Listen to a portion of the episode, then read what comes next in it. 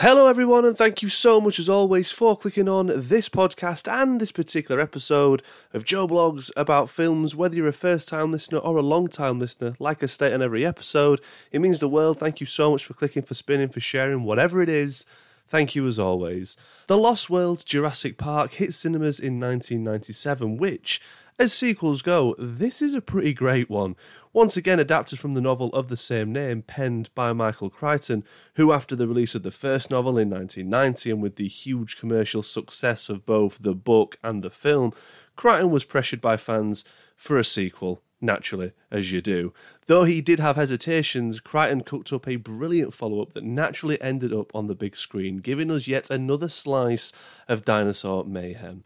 The novel and film are, of course, firm favourites of mine, and I've, I've gone on record before about how I do love this film.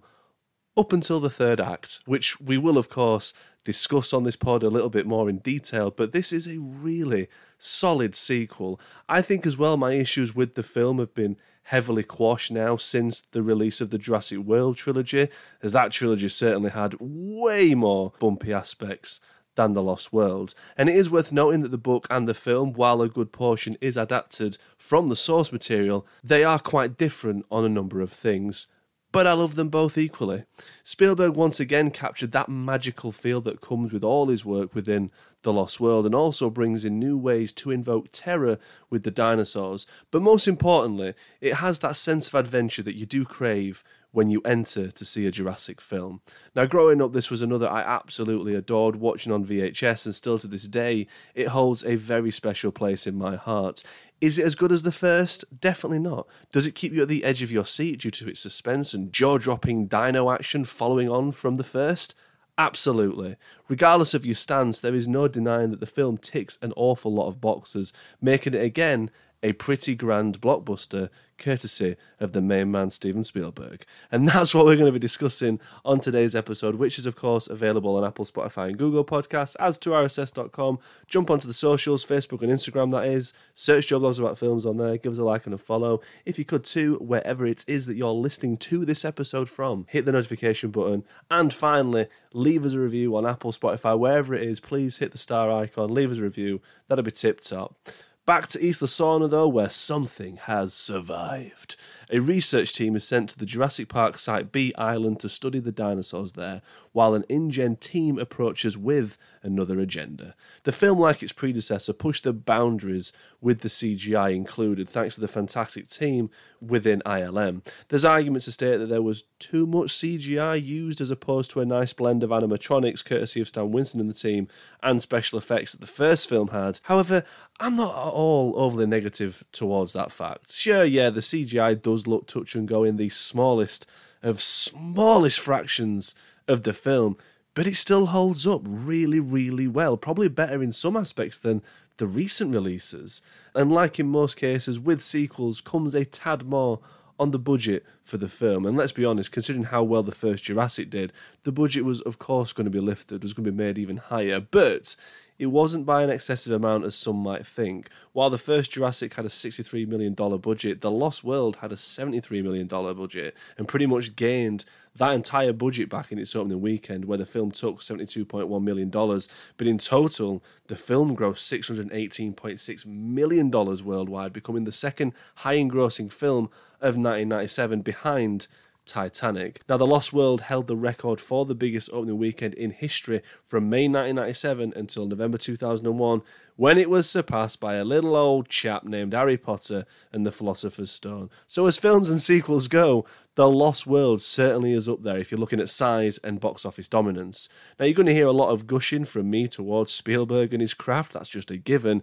But initially, when development was starting, Universal Studios weren't 100% sure whether that Spielberg would in fact return to direct, and so they started to look at other directors who else could take that chair. And Joe Johnston, who would go on to direct Jurassic Park 3, nearly directed the sequel, but with Spielberg's schedule being free, he felt he had to direct the film, stating, I react spontaneously to what falls into my arms, to what is right at the time. I've never made a conscious choice, except maybe for the Indiana Jones sequels and The Lost World. They're the only times I've said, okay, I need to make these pictures for the public because they're craving it.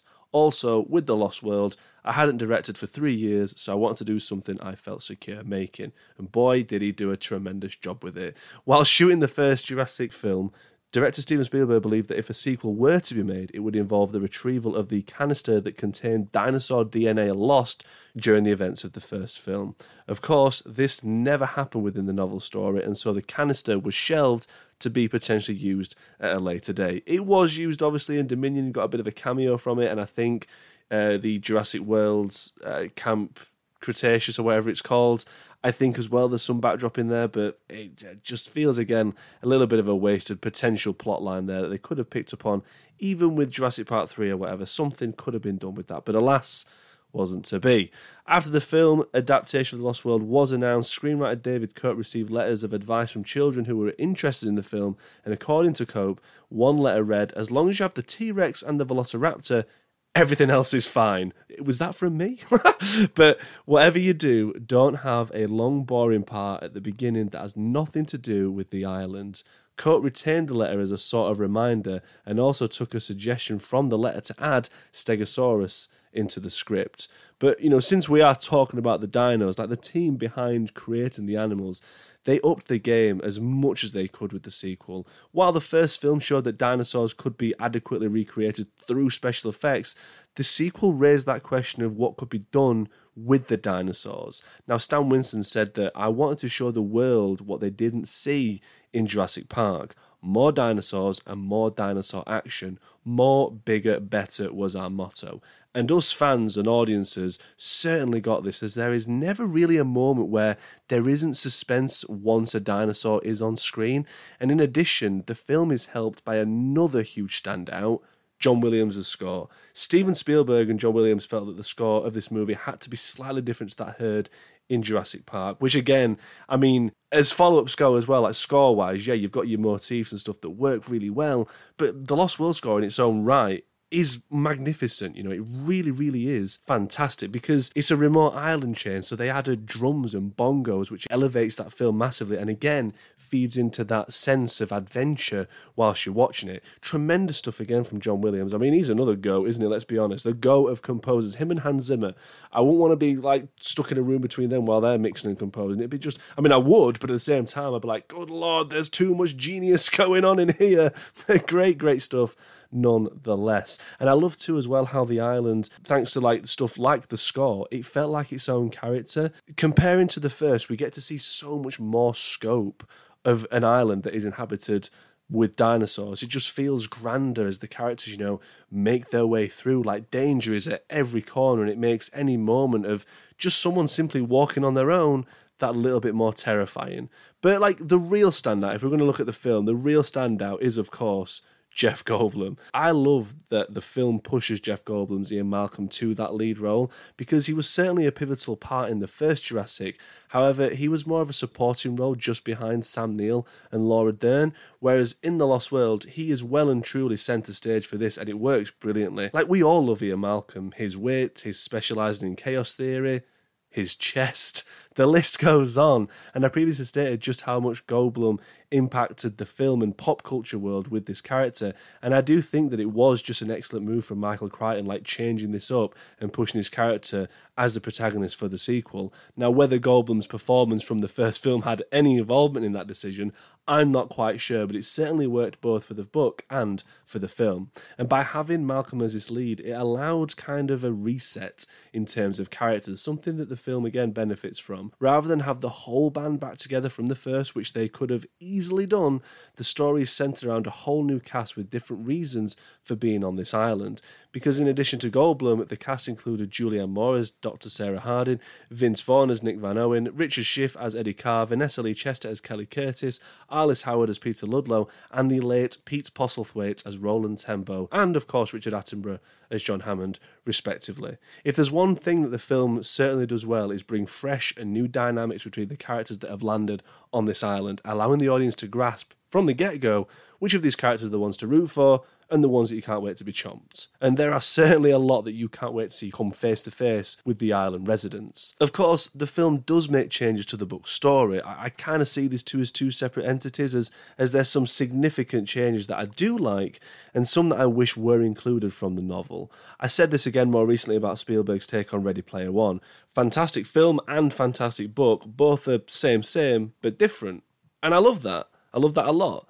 Now, for the adaptation from book to screen, David Koepp attempted to combine the ideas that he and Spielberg devised along with those already in Crichton's novel. Now, Spielberg and Koepp chose to put together a new story while including the two ideas from the novel that Spielberg really, really liked. And that was a second island, which was populated with dinosaurs, and a scene where half a two part trailer dangles from a cliff after being attacked by T Rexes. I can't wait to talk about that bit. I cannot wait because, good lord, good lord. But Spielberg said that the middle portion of Crichton's novel was just lacking in story narrative, but that Crichton's setup was really excellent and it put Spielberg and his crew on the right road. In addition to these these changes, we also have Ian Malcolm's daughter Kelly, who was brought in as a new character that too wasn't involved in the novel. The film and story really pushed and raised the stakes for Malcolm throughout. If it's not him trying to track down his partner Sarah, played excellently well by Julianne Moore, he also has to look out for his stowaway daughter and keep her safe too on this island.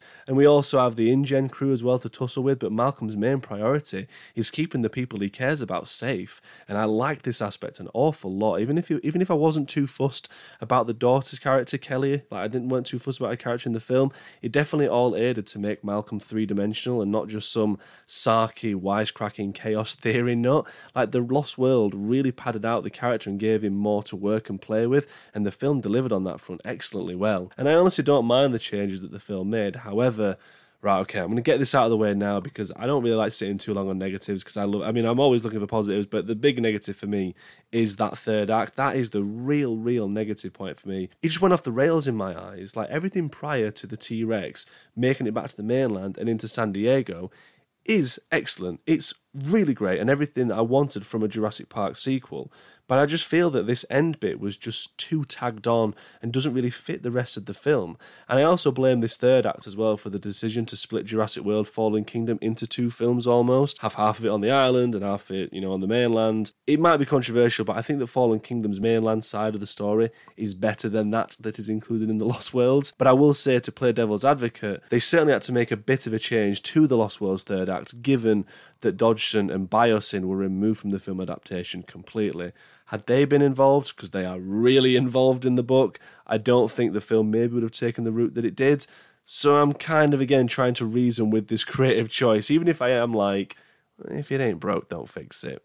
But the actual idea of having the T Rex rampaging around the mainland in this third act, which I really don't like, was a very last minute decision. Like, we're talking a few weeks before shooting was to begin. Because Spielberg was interested in seeing dinosaurs attacking the mainland, and he believed that audiences would enjoy a San Diego rampage. It sounds good on paper, don't get me wrong. And initially, Spielberg wanted such a scene to be saved for a third film, but then decided to add it to the second when he realised he probably wouldn't be directing another film in this series. And though I get what Spielberg was going for with the T Rex sequence, being that he wanted his own King Kong, it just feels a little jarring. Even now, when I'm watching it, it just feels a little jarring and not the same film that we've been watching for the last couple of hours. Of course, though, as a kid, I bloody loved it. I loved the whole film. Loved every this bit. I was like, this is amazing. This is awesome. But I really, really loved it. Now, with older and wiser eyes, I do see just how off it feels in that final act. But hey, it's a good move. It just didn't fully work. But it's also interesting to read that Spielberg regretted excluding a particular scene from the script that would have seen characters on motorcycles attempting to flee raptors. This is, again, a real suspenseful and crazy moment that happens in the novel. And despite this not being in the film, they did include an alternate version of the scene in Jurassic World where we see Owen riding with raptors as opposed to fleeing from them. Though I guess there's a little bit of both in that sequence when you when you think about it, how that comes to a close. But enough talking about novel and book changes and different ideas, da da da. Let's talk more about the cast because Julianne Moore is in this film and she is brilliant. She's also involved in one of my favourite moments of the Jurassic saga and probably cinema to be fair. We'll get to that, but yes, of course, it's the trailers dangling off the cliff.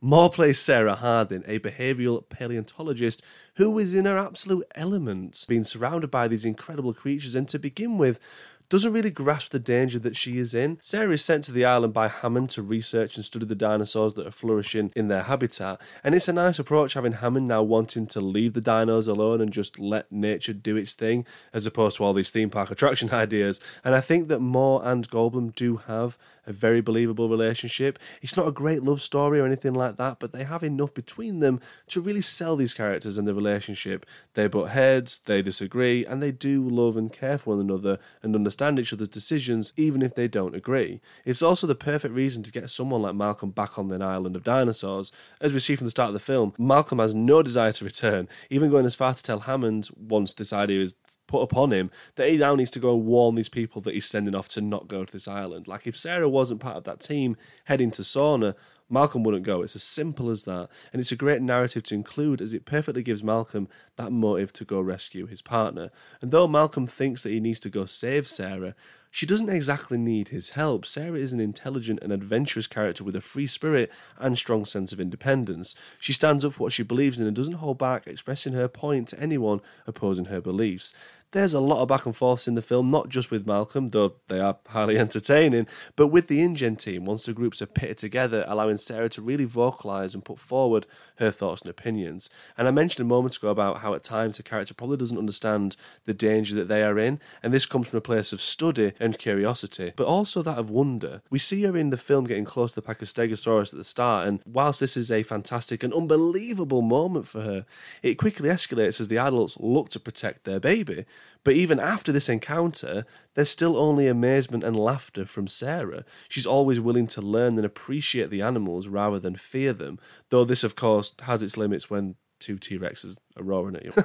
I do wish, though, that we got to learn and see more of Sarah's character in the films that followed, but as a one time run, I thought Julianne Moore was excellent as the character alongside Jeff Goldblum's Ian Malcolm. It's actually worth noting as well, sorry, and worth mentioning that in the first novel, Ian Malcolm seemed all but deceased, mainly through suggestion within the novel, but Crichton brought him back as he needed the voice of reason within the story, the ironic commentator, so to speak. And again, the film just pushes on with that too, always stating how things can go bad, you know. And it worked. He knows firsthand just how dangerous these islands are and would never step foot on the island again if it wasn't absolutely necessary.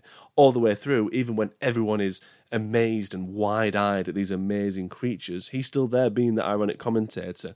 Most notably and famously for me is when they first encounter the Stegosaurus herd and he whips out the oh yeah that's how it starts ooh ah and then later there's running and um, screaming that is just incredible delivery, incredible character moment all round, and it's just one of my standout moments because there is a ton of moments that I love from this film. But I just want to quickly mention that I love how the second film starts by using a sequence that is from the original Jurassic novel the young girl running into the compis on that second island with the family from that yacht, this and that.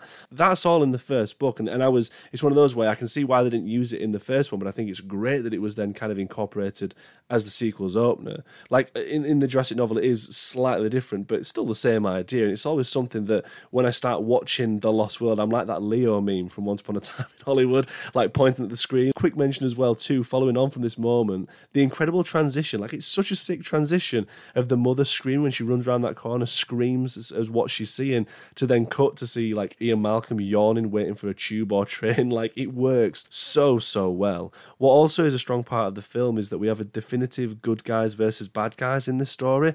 Like the first film doesn't really have that. We have like yeah, we have your meddlers and such, and like Hammond can be perceived as a villain for his decision to create these dinosaurs, but it's never really, it's not like he's a villain himself, you know. I mean, he is villainous for doing what he did, I guess, but it's not like he's done it to be evil, you know what I mean? Like, we know the heroes in the sequel being Malcolm and Co., and we know that the InGen team, though they think they're doing good or whatever by capturing these animals and trying to yet again make a park to profit on, they're completely in the wrong and the bad guys because the right thing to do would be to leave the animals as they were, something that, again, John Hammond wants too.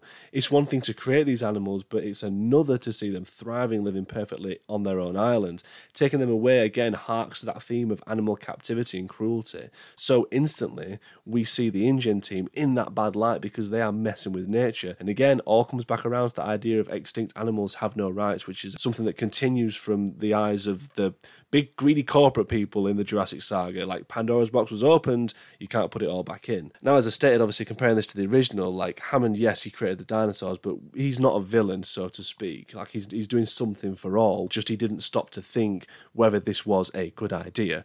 We now know that this, of course, was a terrible idea given the casualties, and yet his nephew and team, rather than think, nope, let's leave all of that, they've too seen the green dollar signs and think, let's make as much money as we can from these creatures. This again brings in that constant theme, again through Jurassic Park, with man interfering with nature.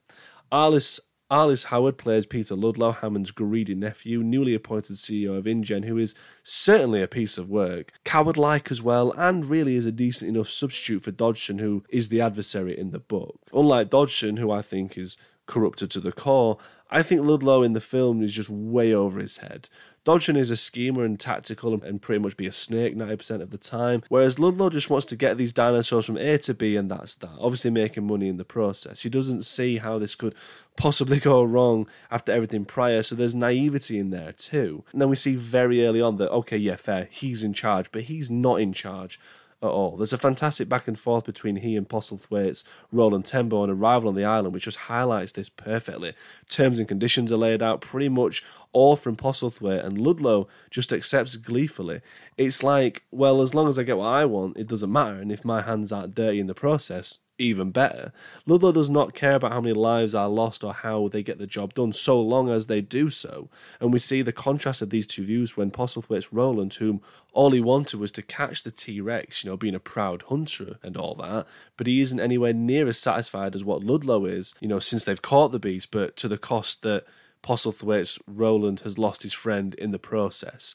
You know, Ludlow is gleefully following Roland around saying, You've got your prize, this and that, you've done it. But Roland just states that his friend didn't make it, and that's that. And it is a shame that, for me, anyways, this is the last scene involving Postlethwaite within the film because I thought it was really tremendous and it would have been cool to maybe see him assist Malcolm in getting the T Rex back to the pen on the ship, obviously in San Diego, and sending the Rex back to Sorna. It could have been a pretty cool full circle moment for his character, but alas, it wasn't to be. Now, I, I feel like I need to talk about, because I haven't as of yet, and I need to talk about good moments, my favourite moments, but I really need to, I'm, I'm chomping at the bit to talk about the trailers hanging off the cliff, that whole sequence, because it's absolutely fantastic. Like, Spielberg already has one fantastic entrance for the T Rex under his belt with the iconic breakout scene from the first film, but then to go bigger with the sequel and have two T Rexes enter the mix, killing off one of the protagonists as well and thrusting these trailers over the cliff it's just unbelievably brilliant. Like this whole build up as well. What he achieved is excellent. You know, having Malcolm Eddie and his daughter Kelly in the high high looking down into the darkness and the rain, we're seeing the trees below just shake and move as the T Rexes walk directly under them. Like he is incredibly suspenseful and sets you up for for what is to come. Again, great use of the, the weather and, and darkness as well, because as we know, that helps a lot with the CGI, doing obviously limited lighting, this, that, and the other.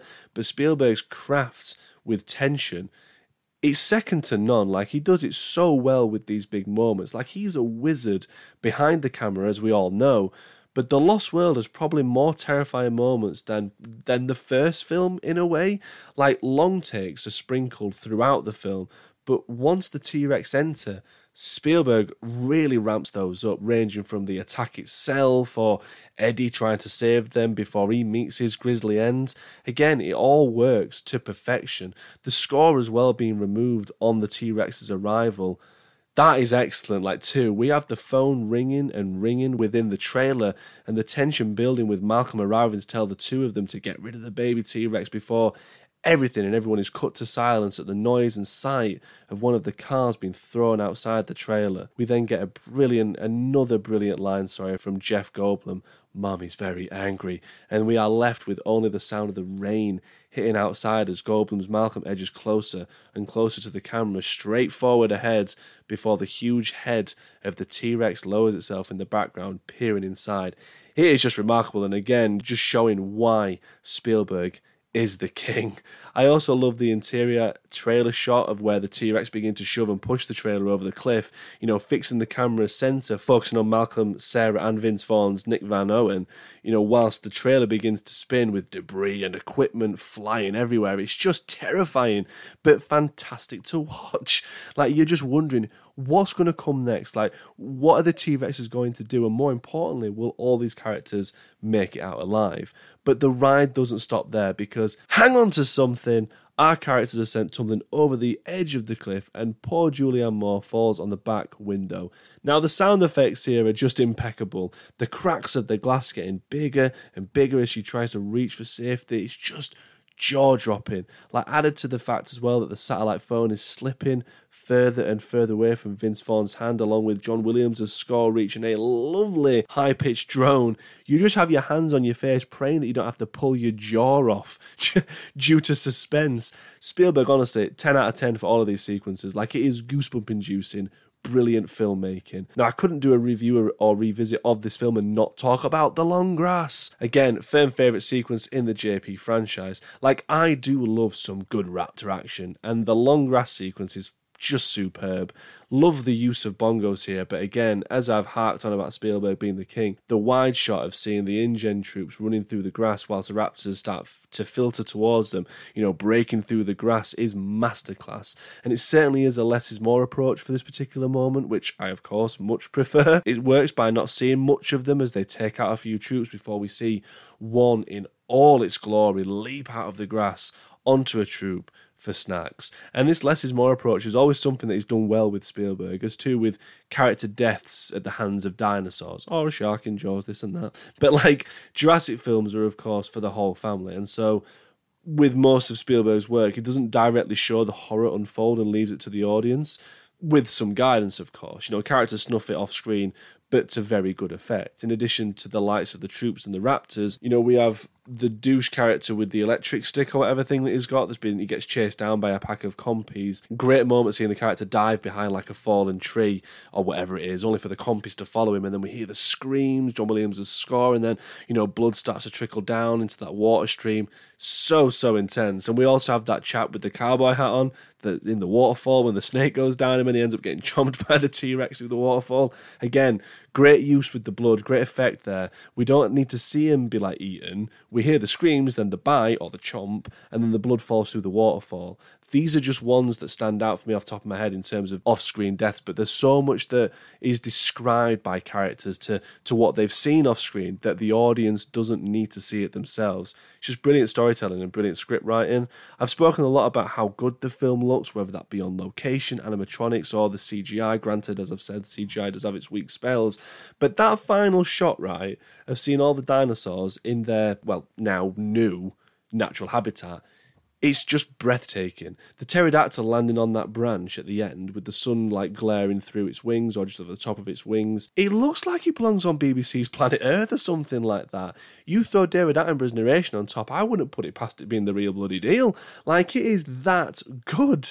I said earlier, it it's really holds up well, like better than some of the stuff that we're seeing in 2024. Good heavens, it is such a fantastic but also a top way to finish the film on all accounts. Now, The Lost World is not better than the first. I'm not saying it is, but it is a much loved and very worthy sequel that I don't fully understand all the negativity towards it. Aside from the third act comments, I mean, I'll give you that one because like, I've given you my fair share thoughts on that third act. It's a bit clunky, but whatever it just carries on and builds on from the excellent groundwork that was laid from the first film. You know, Spielberg's fingerprints are all over this film, and that sense of adventure and terror, they are mixed really perfectly well, making this be, yeah, the best Jurassic Park sequel, even if I do highly rate Jurassic World, the first Jurassic World, anyways. Jurassic Park The Lost World is such a great adventure film, and one that I am glad to have finally sat down and waffled to you a lot about on this podcast. Now, if the first was a 10 out of 10, then this easily gets a 9 out of 10. Like, it really, really is a solid sequel. Like I say, it's not as good as the first one, but boy, does it give it a good run. Until the last 15, 20 minutes or so, or whatever, this is up there. Do you know what I mean? Like, it's a film that I loved from a very young age, and it's always, always a joy just to sit down and give it a good old rewatch. But I would love to know your thoughts, what you would rank it out of 10. Obviously, I'm working my way slowly through the Jurassic saga. I mean, I've, I've to be fair, I've only got one more to do, which definitely should be done very soon. That'll be talking about Jurassic Park 3, which should be a lot of fun because my God. Um, but I would love to know your thoughts, your ranking on the Jurassic saga. If you've not caught any of my previous Jurassic Park podcasts, they're all available now. Go back and have a listen. I would very much appreciate that too. If you could hit the notification button, like I say, and more importantly, leave a review. Good heavens, that would be awesome. But as always, I really appreciate listening, checking out this podcast. Thank you so much as always. Until the next episode, take care.